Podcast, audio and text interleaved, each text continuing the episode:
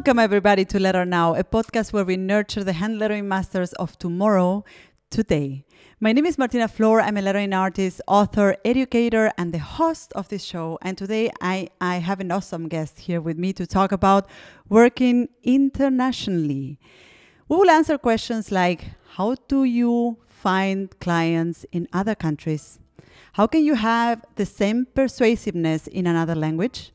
How do you deal with preconcepts about your country of origin or cultural background? How do you cope with uncomfortable working hours? And to discuss all of this, I have a great guest with me, Cyla Costa. Um, Cyla is a graphic designer and lettering artist uh, from Curitiba, Brazil. And she's a lovely person overall. Hello, Cyla. Thank you Hello. so much for being here. Thank you for inviting me. I'm happy to be here. Hello, everyone. So, Cyla, um, I want to ask you, like, to introduce yourself. Like, how would you define the work you do, and you know, how would you introduce yourself as an artist? Okay, um, I'm a graphic designer, and I mainly work as a lettering artist uh, in projects where uh, letters uh, have a fundamental role. So it can range from book covers. I do a lot of book covers, uh, branding um, sometimes ad campaigns or any kind of visual campaigns and murals. I also do murals mm. as more part of a personal uh, projects. Uh, mm. And yeah, I guess what unifies everything is uh, drawing letters. Yeah. Mm. Yeah, and this is this is how we also um, know each other, right? We know each other for a while. In fact, I think we belong to the same generation that started working with lettering uh, in the decade where lettering started taking off. Um, yeah. We also have in common that we are, were both born in Latin America. Uh, for those yes. that are listening that don't know, I was born in Argentina and moved countries over 13 years ago, and I live in Berlin, Germany now. I have a pretty international client base, and you, Cyla, on the other hand, you continue living in Brazil and you also have a pretty um, international client base, right? Um, mm-hmm. So I mm-hmm. thought that the two of us, with these two different experiences when it comes to relocating and working internationally, I thought we could. I thought we could bring some complementary insights to these conversations. Um, so today we are going to speak about working internationally or reaching out to international clients, right? Um, and to kick off the conversation, I like to start by sharing a small poll that I did on Instagram. So I just posted that, you know, nowadays, as a quote, like nowadays you can work from everywhere with people all over the world. And I asked the followers to tell me if they agreed with this, um, with this quote or this um, yeah, this thing I said or not. And 79% of them said yes, that they agree that nowadays um, you can work from everywhere with, uh, no, sorry, I'm just not reading this uh, properly. So I said that hey no nowadays you can work from everywhere with people all over the world and i said like okay this sound sound nice in theory but it's not that easy in the practice and 79% of people actually agreed with this. So they agreed with the yeah. fact that, yeah, this sounds nice. This sounds like something that you could do nowadays, especially in this context where everyone is working from home and like you don't need to be in the place to actually do the work in a lot of cases, right? But, mm-hmm. you know, the reality of that is different. It's not so easy, right? So, th- what? Why do you think that people? Why do you think it, this is this way, and why do you think people think this way as about this as well? Yeah, I think it's doable. Uh, of course, technology allows us to do this, and like everything is connected right now, so it's much easier than it was uh, 20 years ago. But it's not easy because um, it takes it takes time, mm. of hmm. course, to build a network and to put your work out there and then have clients from other places to reach out to you. Mm. Uh, so it got me thinking about uh, what was this trajectory to me when I saw the questions and when I saw the poll uh, in your stories, because I don't think it's something that happens like over a year or two years. I think it's something mm. that has been happening over the past decade with me. So it's something that you build uh, very slowly um, this this client base, this international client base. Uh, but yeah, of course, nowadays we have the um, the means to do that with uh, mm. video calls and uh, the internet. Everything is so well connected. So I think this part, like the more uh, technological part, is uh, easy. I rarely work with uh, clients or people from Curitiba, where I live. Mm. so I guess it allows me to uh, to work in all kinds of projects with clients and friends uh, from other places. Otherwise, I would be like stuck with uh, only the opportunities that I'd have locally, which aren't many in, in terms of uh, lettering, uh, design, and graphic design. Um, so yeah, I, w- I would say it's a it's a way that you have to to go through to get to this point. Yeah, and that it's so interesting what you say because I think it's important to understand that it does take time, and we are we are not now in the moment where we like where we are always seeking for immediate solutions. Like we want to see results right away, and I understand that. Like I also prefer to have like the fast route towards something, right? But there's things that need time. There's things that, you know, especially when it comes to people and creating connections and, um, as you say, like expanding your client base, it takes time. It's a long game. It's not something that will happen overnight. So um, I think that perhaps many of the people that answered to this poll on um, on Instagram, um, perhaps they they didn't give it the time yet, right? They are they haven't reached that moment where they start seeing um, results, right? And yeah. I think it's very important that we make a point on this that it is really like a long game. It's not something that will happen overnight. Um, yeah. And as you know, this is a listeners. As you know, this is a listeners driven show. So as we go down the questions from our listeners, I like to hear, you know, your unique stories, uh, but also discuss uh, with you strategies that our listeners can use to work internationally. So Cyla, I would like to start with some questions from our listeners coming from social media. So today we have a question coming from Albert uh, at I am I'm the only Albert on Instagram.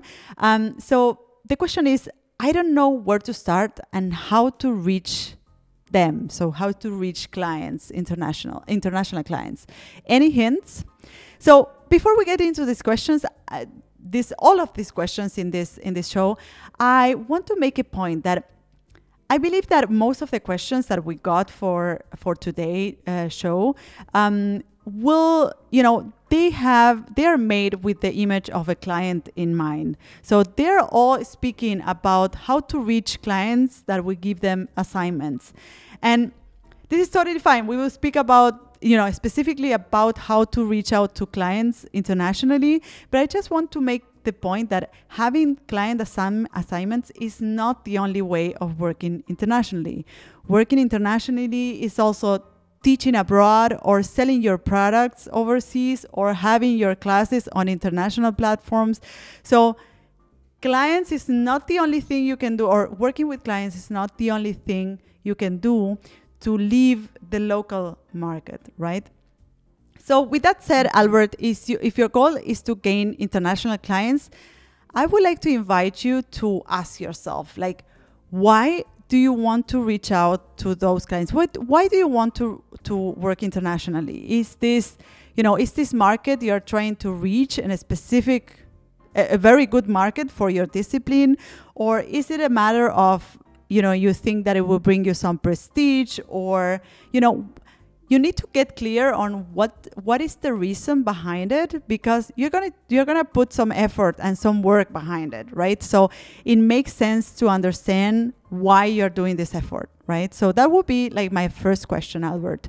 And the second question would be like do you have the tools to do it or which tools you have to do it? Can you speak the language? Do you have a properly packed uh, or packaged offer or service that you will offer because i feel that oftentimes we fail in the technicalities you know? We uh, we think that this is not possible or or working with with international clients is not possible um, just because we tried it a couple of times and then it didn't work out and then this is not for us right? And oftentimes it's about like adjusting and it's about finding ways of like perhaps packaging yourself services or like putting yourself out there in a way that will be um, interesting for that specific market, right?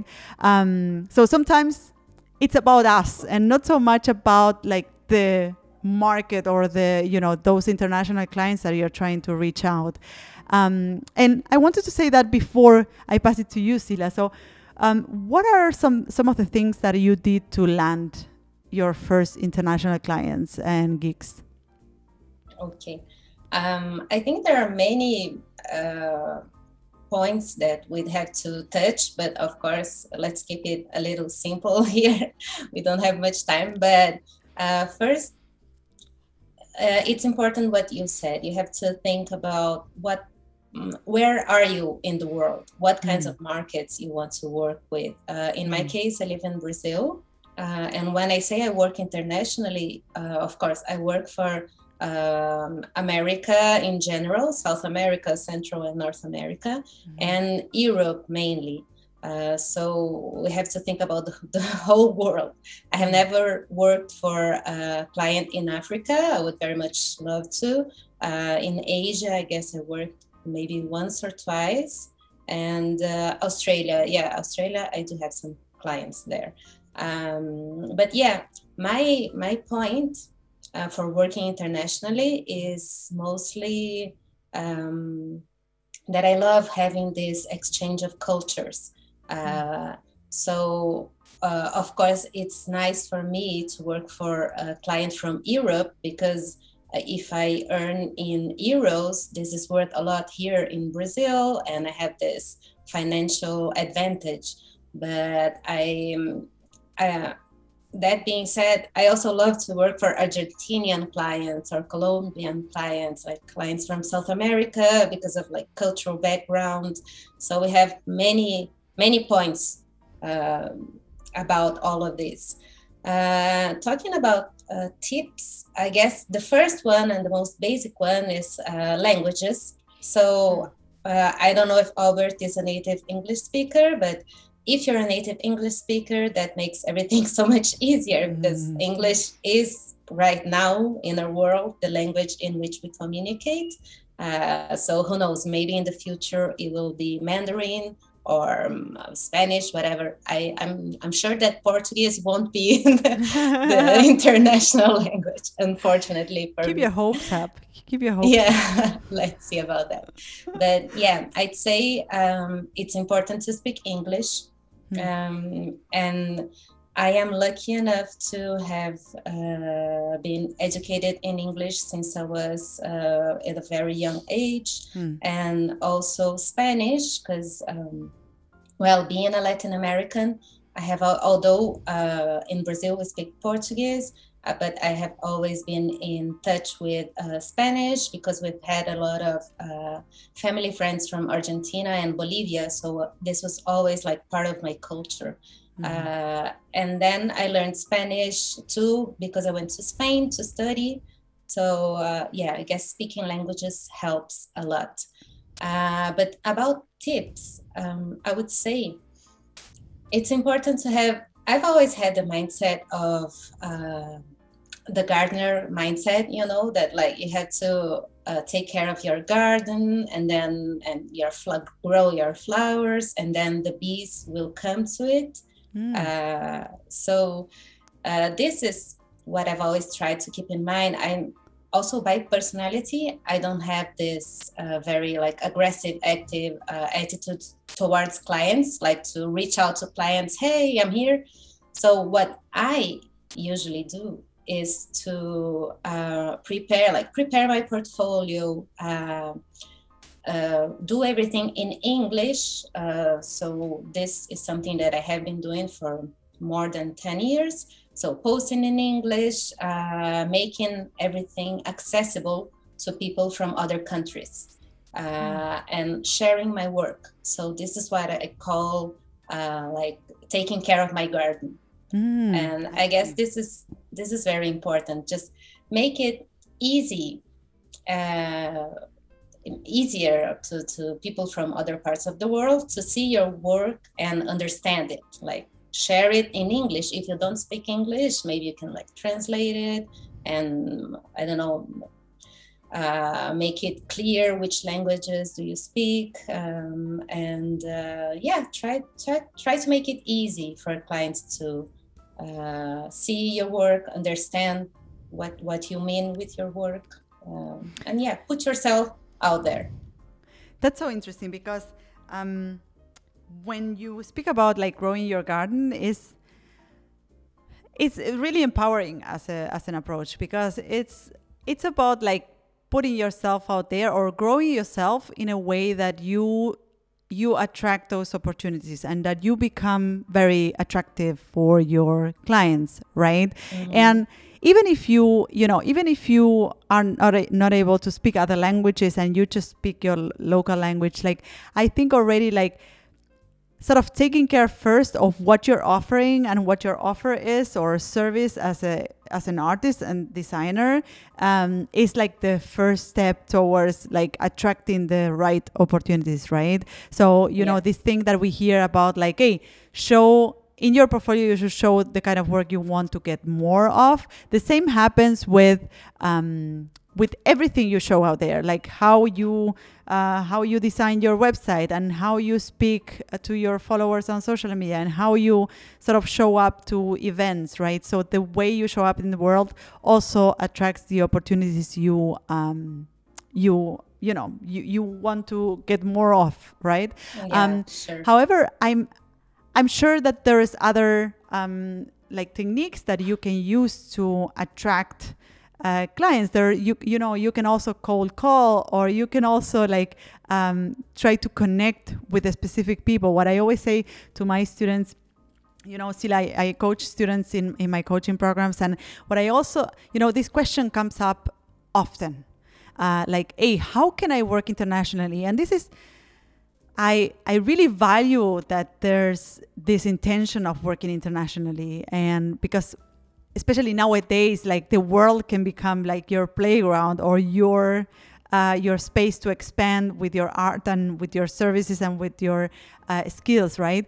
Um, so I appreciate this question a lot, but sometimes it's like working internationally is like a huge thing, right? Like working internationally. And it's like, yeah. well, maybe if you try to put faces on those people, like if you try to like narrow that down to a few clients you want to work with, to a few people in those companies you want to work with, then it's much more approachable, right? So um, the framework is always like, okay, make a list of those clients you want to work with. Then who can you contact? There in that company that could help you, um, you know, make a first contact or um, that will be you know available for you to show their work. Um, so how can you turn that big uh, uh, objective or that, that big goal of working internationally into really relatable people like people you can actually talk to right? Um, so answering to this question from uh, let me go back to that from Albert.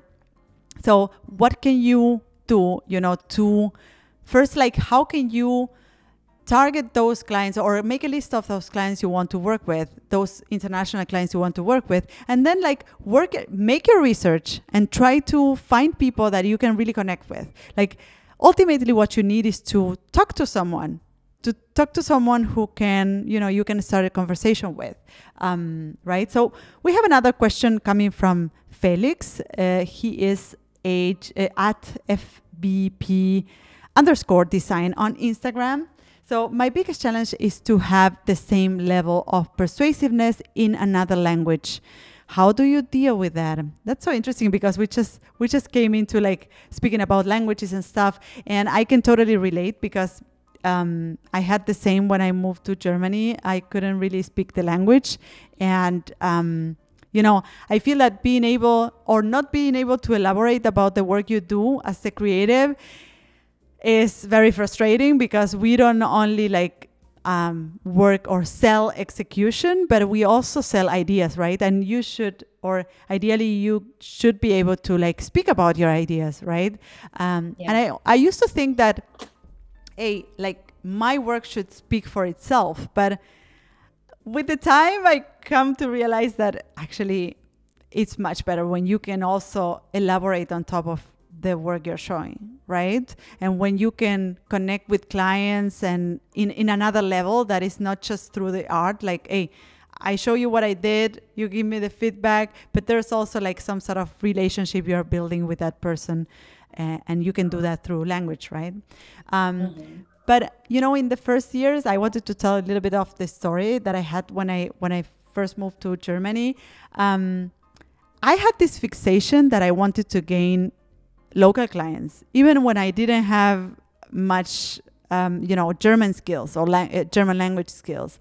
And now, like looking back, I wish I had invested my energy a bit more wisely because, um, like, my question to Felix will be like, you know, where can you perform better with the skills you already have, right?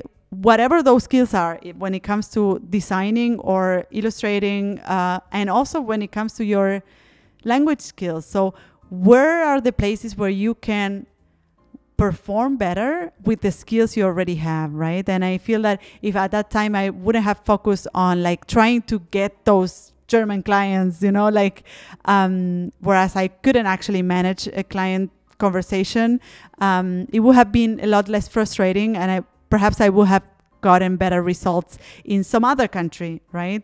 Like nowadays, I work with German clients and I have no issue with that.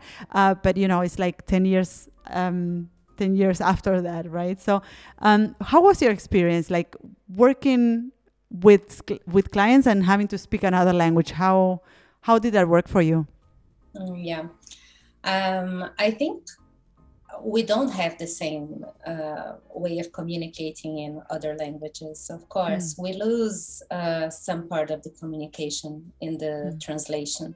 Um, I I try and do my best, but this can actually be something good because when you uh, if we were talking in Portuguese right now, of course, for me it would be super easier and more spontaneous, and I would talk I would talk with more like slang. Uh, and with clients too. So when I speak in Portuguese, um, I have this uh, this lighter quality of the communication that in English or Spanish, uh, I have to think more about the words that I say, and this is not uh, a bad thing. Sometimes, mm. sometimes it even makes it easier. It takes away the noise. So mm. all the jokes that I would put in the middle are like cut out and I only say what I have to say.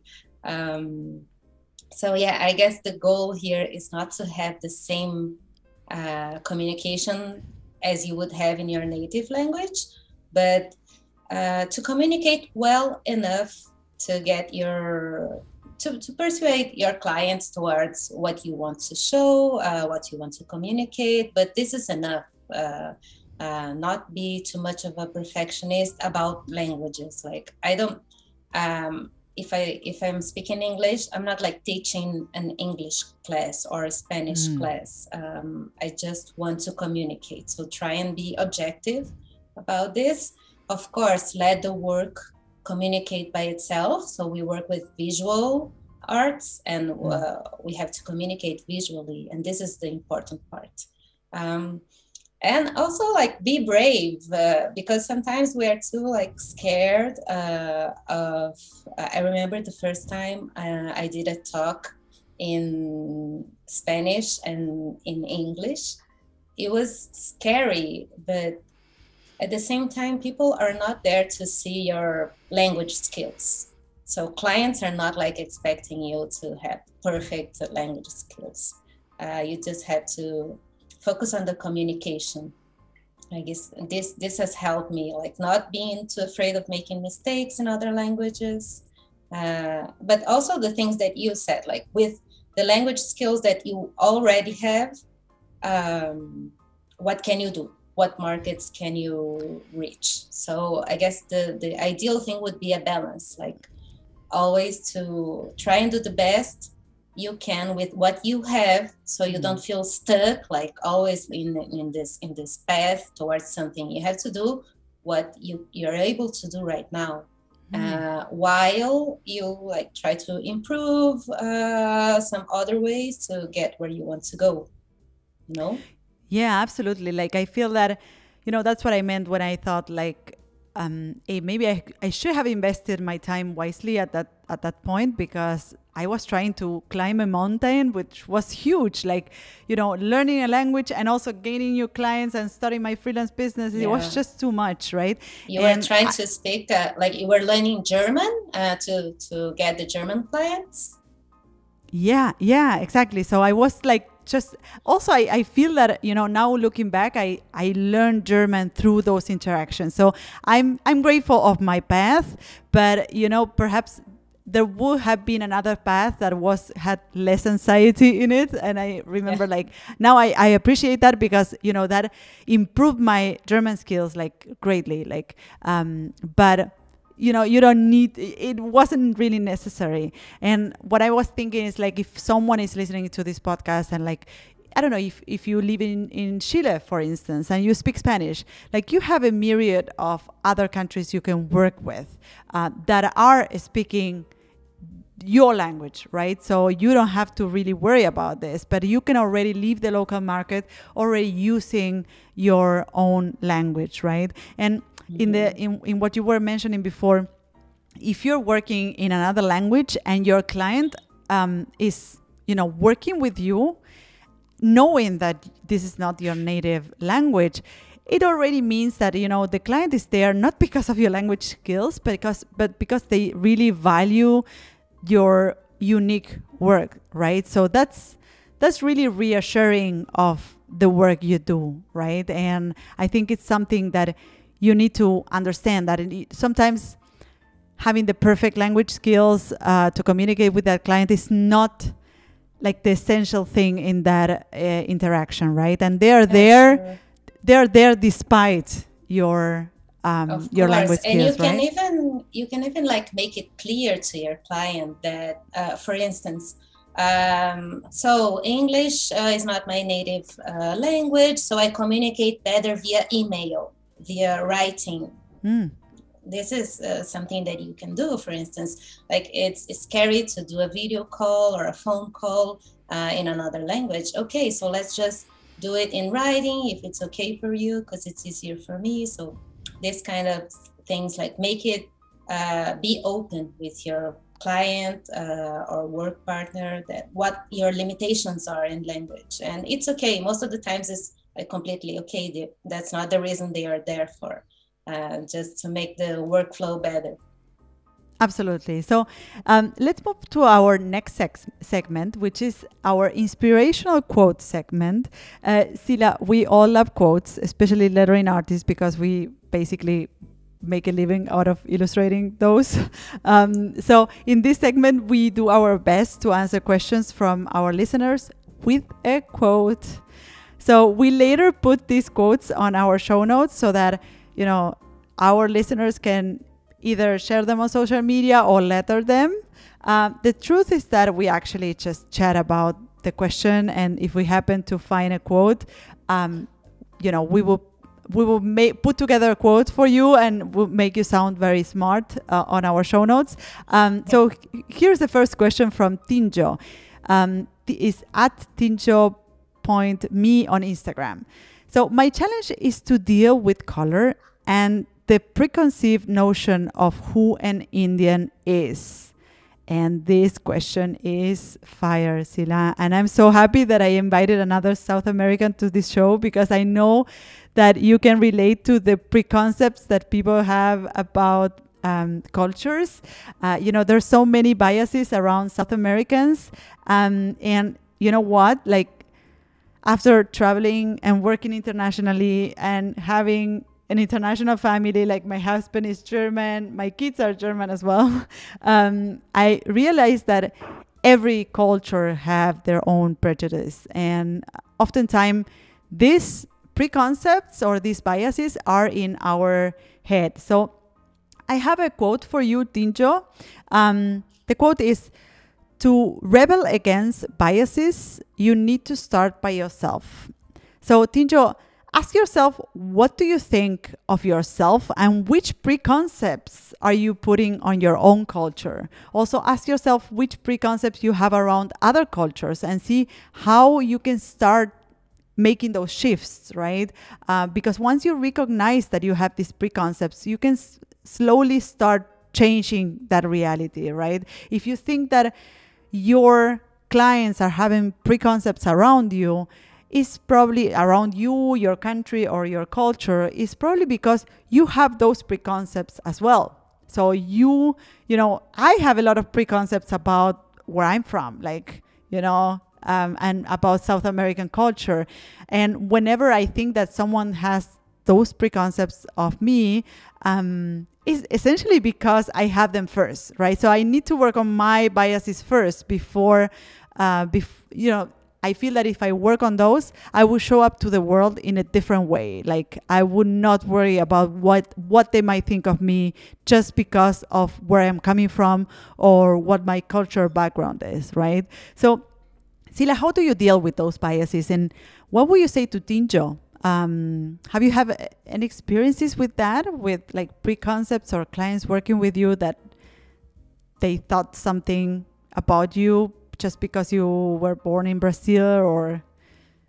Yeah, I'm sure I've had these uh, situations in like subtle manners. Um, uh, not, I don't remember any specific situation in, in which a client said something that felt uncomfortable for me, but mm-hmm. um, of course, we live in this world and we are um, we have this this cultural uh, thing about the the preconcepts and biases and it's normal that we ourselves also feel this as you mm. said so it's it's important to see that from from within what do i think about being mm. um, a latin american uh, woman who is doing what i do mm. uh, and then start by there. Um, but that being said, I do remember uh, when I lived in Spain, and this was 2007 and 2008. Mm. I guess this was it was the first time I lived abroad, and I guess when you are in another country, like physically, you can feel you can sense this better, these preconcepts. Mm. So I feel that when I, I was in Barcelona. Um, and I remember some situations that made me uncomfortable, not specifically work situations, but sometimes too.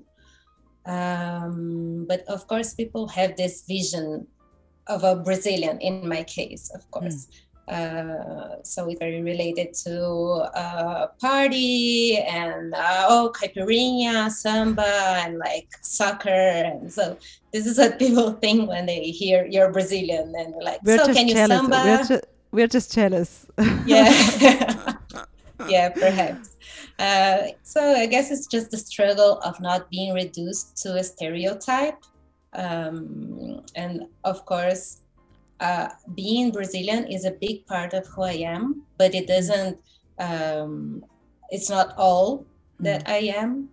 Uh, so I guess for me, it's been a matter of trying to balance this. Uh, I guess balance is, is the word in mm. everything that that I'm talking about. It's like uh, I don't want to hide where I'm coming from, not at all uh, but I don't want to be a stereotype. And I don't want people to just hire me because I'm Brazilian or because like I have a colorful, vibrant uh, samba-like work. No, it's this is not all I am. Mm. This is part of what I am, though. Uh, I think in Brazil we have such a, a complex mix of culture uh, that uh, this results in what we are culturally, uh, and in my case, like the, the visual world that um, in which I work.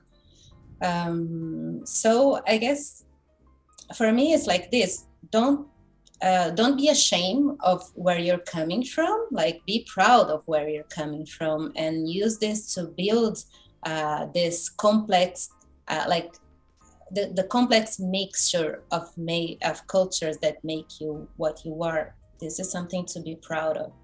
Um, and then try to to build um, your the the online image that you have or whatever like this world is so weird that we have like this online image but this is what we're dealing with uh, mm. try to build that around that um, mm. you know uh, to avoid these preconcepts that clients or people from other countries uh, may have. I guess uh, being open about it and communicate where you're coming from and try to do it in a very like um, in a way that's very much uh, yourself your personality. Yeah if it makes sense i think it's so yeah. it's so important to to like turn that around and like see see what could be could become a limitation as a you know a plus and like to say like okay i'm i'm not ashamed I, i'm actually proud of this and this is what makes me unique you know because also it's something essentially cultural back- background and the place you were born it's something you cannot change it's something that is in you and um, it's something that will never change and if you learn to embrace it and to see it as a differential differential mark in you as an artist then it could be something that you exploit as a as a as an artist, right? Like in your case, yeah. you don't want to necessarily be identify with, um, you know, a lettering artist that because you live in Brazil, you have this colorful.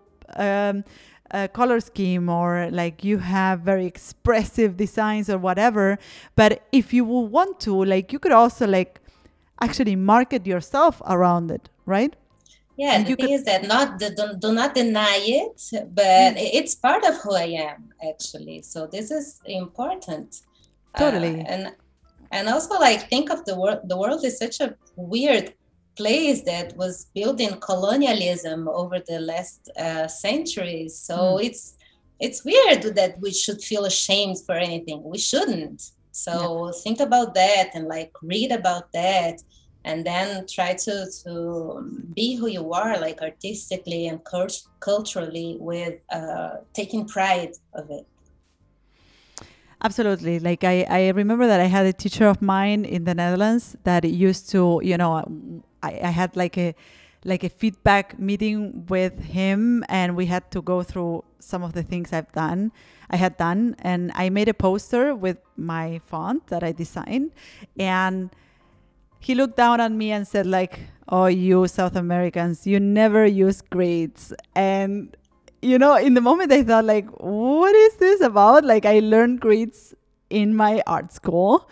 and um, yeah at the end i end up being one of the best ones in the class so that's that's for you teacher so yeah, especially like in our case that we work in the typography world. So they're like, oh, type the typography from certain European countries. It's always like this. So the reference is certain European countries like Holland or um, uh, England uh, or France.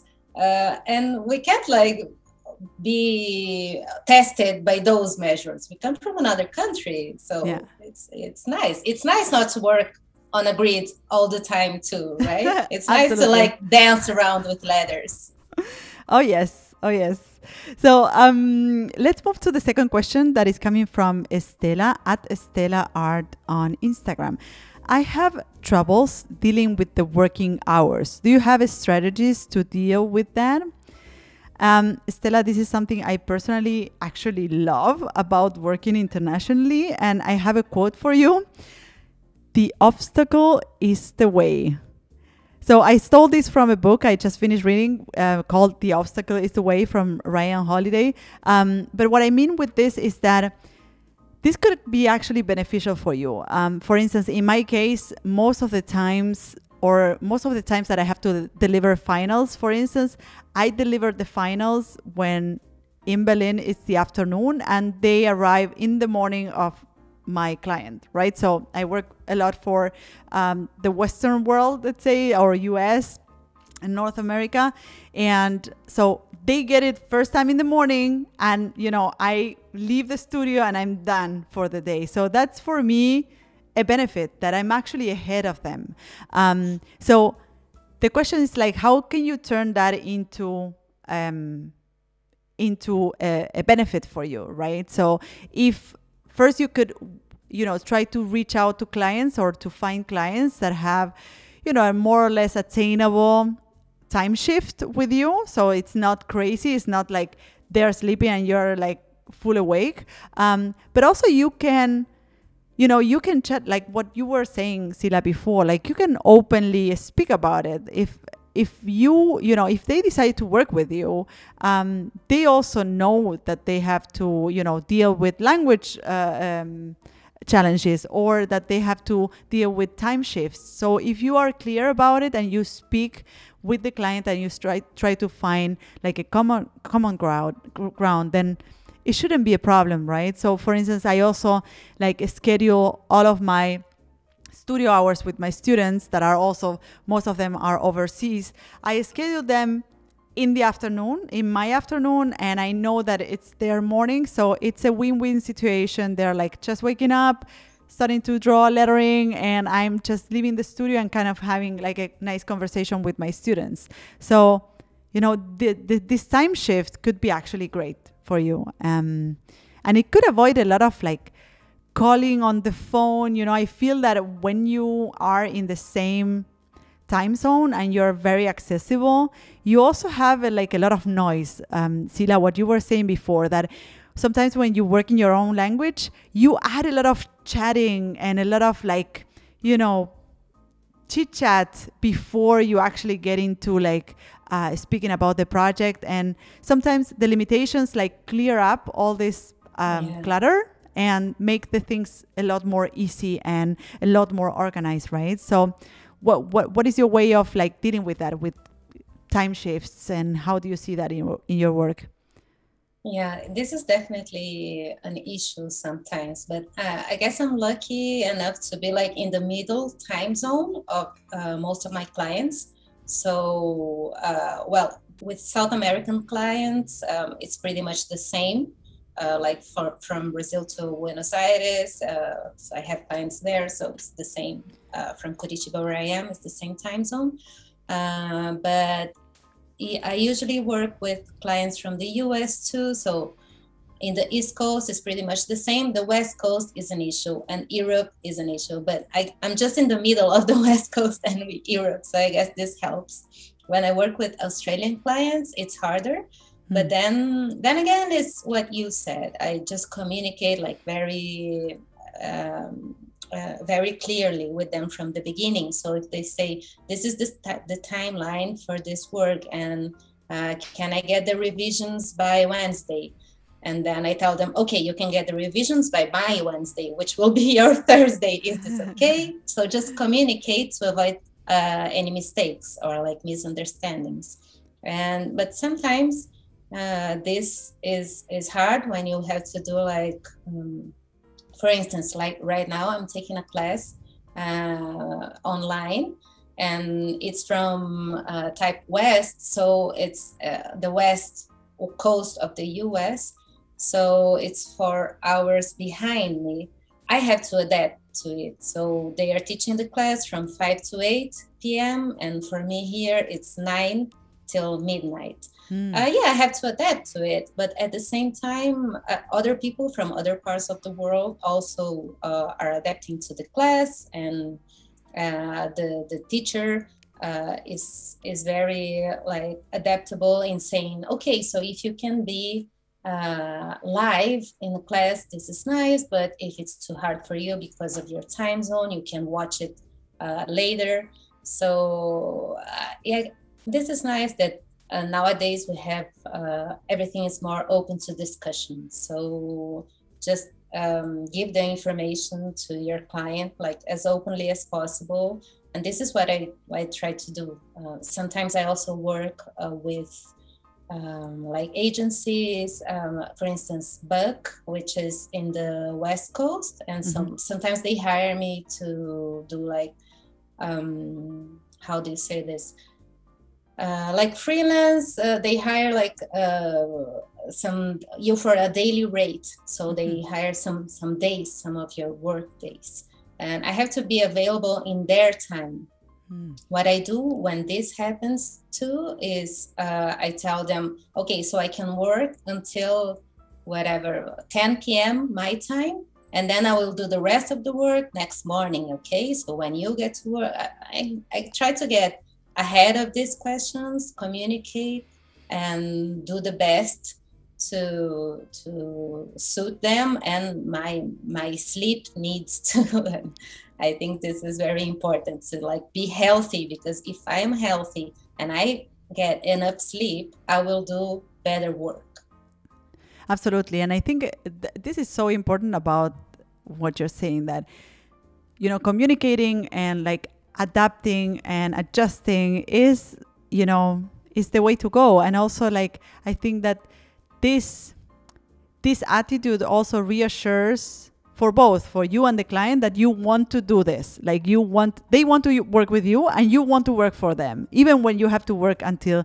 you know 10 in the nights and which is not super comfortable for you um, you are still available for doing that but you need to have that conversation. And i think that um, that's something that is underlying of our conversation right now that is about like you know understanding um, like opening the conversation with the client and try to adjust to them and them adjust to you right? Um, so lastly this is our better now segment where we share something we are happy about or something that has impacted our lives positively so Cyla is there something you're currently happy about or some project you're working on or something you want to share with the, our, audience that makes you happy Mhm. Okay. Um, many things. I try to have like a very uh, gratitude uh, way of being, especially in these very challenging times in which we're living. Uh, but I'm gonna focus in one thing. Uh, I'm I am happy now about the new ways that uh, the studio, my studio, is uh, growing in new ways now. Uh, this year, I have uh, the chance of focusing on typography projects that I haven't had the chance before. And even I'm taking this um, typography course too. So I'm very happy about this new uh, chapter of my work and my studio. And also having uh, someone working with me, which is Mm. Aline Kaori. I told you the other day. Um, I'm very happy. She's a friend, she's very talented. So I'm happy about this moment of being able to grow uh, the studio um, uh, bigger than myself because I used to be a one woman studio and I was like happy and proud because of this. But now I'm learning that it's so much better when you can uh, share and like complement each other's work and think uh, in a more in a broader uh, spectrum about uh, your work and your studio. So yes, I guess this new chapter of the studio is something to be very happy and grateful about. I see that. I'm so happy for you. And I think it's so important for us as creatives to have this interaction. We, you know, I always say that, you know, as a freelancer, you have to do an extra effort to create those connections because otherwise you can you can find yourself working on your own stuff and on your own for many days. And I, I, I like to share something that I um, that also has to do with that, with the interactions. Um, I was recently on our uh, private group for my students at the lettering seminar. You know, I teach this, I have this signature course, I have this um, seminar that I teach all year round, and we have this private chat with the students. And, you know, every Friday I go in the chat and I see what they're up to and the projects they're working on. And I am so proud of them. Like, I'm so happy. And it makes me so happy to be able to impact the work of other creatives because I know that through that course they have made big jumps in their skills and to be able to influence that is um, is like super empowering. And I also learn a lot from it and from helping the students like improve the lettering pieces, I also get to even write about it. So sometimes I share some tips with them and then I go home and I write about those tips and stuff. So I want to share with the listeners something I have put together, which is, is a short ebook that I want to you know give you it's called seven ways to better your lettering if you're a lettering artist or you're doing lettering in some capacity you can download this e- ebook for free and you know let me give you some tips on how you can improve your lettering in the same way i do with my students so you can go to martinaflor.com slash better your lettering to download it for free so enjoy so this is it Cyla this is the end of our show. It was so great to have you and chat with you about this. Um, so tell me, Cyla, where can people find you um, and can find your classes? I know you have some classes right now. Yeah, I can relate to what you were saying. Um, I'm so happy now to have uh, an online course, and I feel the same thing that uh, it's so uh, fulfilling to, to feel that you can help other creatives uh, in searching for them, their own uh, artistic expressions and their own voices. Um, so yeah, I have this introduction to lettering uh, course in Domestika. You can search for my name. Uh, it's introductory, but you can also take advantage from it if you have like certain experience, and it's been a wonderful experience. So you can find me there. Uh, you can find me at at Cyla Costa in Instagram. Cyla Costa is C Y L A C O S T A. Uh, cylacosta.com.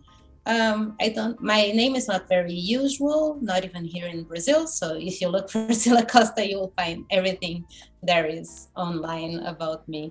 Uh, so yeah, thank you so much for having me. It was very nice. It was a pleasure to be here. Really, you know, I've been a, a, long time admirer of your work and I'm happy we got to know each other in person. Hopefully we'll meet again soon when all of this craziness ends. And yeah, thank you, Martina. Amazing. Thank you so much, uh, Cyla. So I will add all of these things you shared on our show notes so that everyone can find it. So this is it. You can find me, the host of this show, on social networks at Martina Flor on Instagram, Twitter, and Facebook. If you have a question or comments, you can go to martinaflor.com slash podcast where you can see previous episodes and find show notes. You can also send us a voice memo with your comments and questions about any of the episodes and we will play them in future sh- in future shows. You can also watch these episodes on YouTube. Just go to martinaflor.com slash YouTube to find them. You can, of course, listen to all our episodes on your favorite pa- uh, podcast platform. So this is it for today. If you love this episode, subscribe to this channel, please. And thank you all for listening and see you in the next episode of Letter Now. Bye bye.